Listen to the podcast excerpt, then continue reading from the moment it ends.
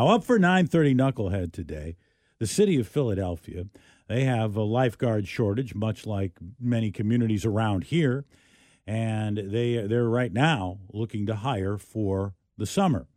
And they said, "Listen, we you know last year was a was a disaster. They barely opened half of the pools in Philadelphia last year because they didn't have lifeguards. so this year they're saying you if, if you want to be a lifeguard, you don't even have to know how to swim right now." We'll train you. They'll just yeah, come on over. We'll train you how to swim. Sixteen then, bucks an hour. Then we'll train you how to save lives.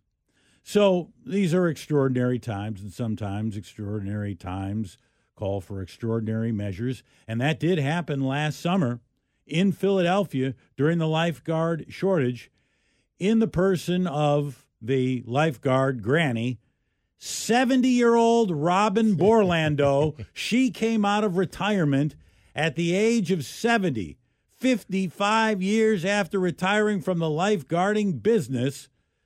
She is now a grandmother in Philadelphia, and last summer she came out of retirement and said, Where's that board? Let me give me the whistle, give me the. I will sit up there on that tall chair and I will do it.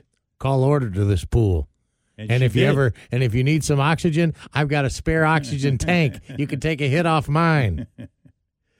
So the lifeguard granny popped back into action. She said 70 is the new what? 50?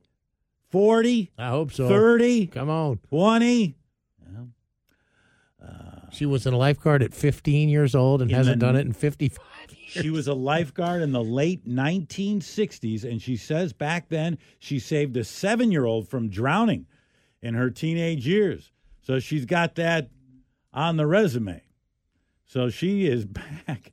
She she was back last summer, and so maybe maybe that is what Philadelphia inspired them to say. You know what? You don't even have to know how to swim. Yeah, they probably figure. Yeah, well, And a seven year old gotta have- grandma will probably go again. to, to hitting you upside the head and stuff. I told you not to go swimming but till oh. half an hour after you'd eaten. Oh, there won't be any fun at the pool. Somebody with with the lifeguard granny. Oh, she was hitting you with a oh, purse. Oh yeah, hey, kids are going to stay in line with the lifeguard granny. But um, you're also probably going to want to have some deep fib battles underneath that lifeguard chair. So that's why they have gone to looking for for people who don't know how to swim. Hey, I learned how to. It took me. Would It you feel took confident about- if there was No. some, if there's someone struggling in the water? Would you feel comfort, uh, confident in going out there and getting them back to the side of the pool? No, it took me. I think it took me a month, two months, maybe a, a month to two months, and I was going to the pool a couple times a week with Cameron, who was a who was a lifeguard at the time. Uh, but at, once I learned how to swim, are you kidding me?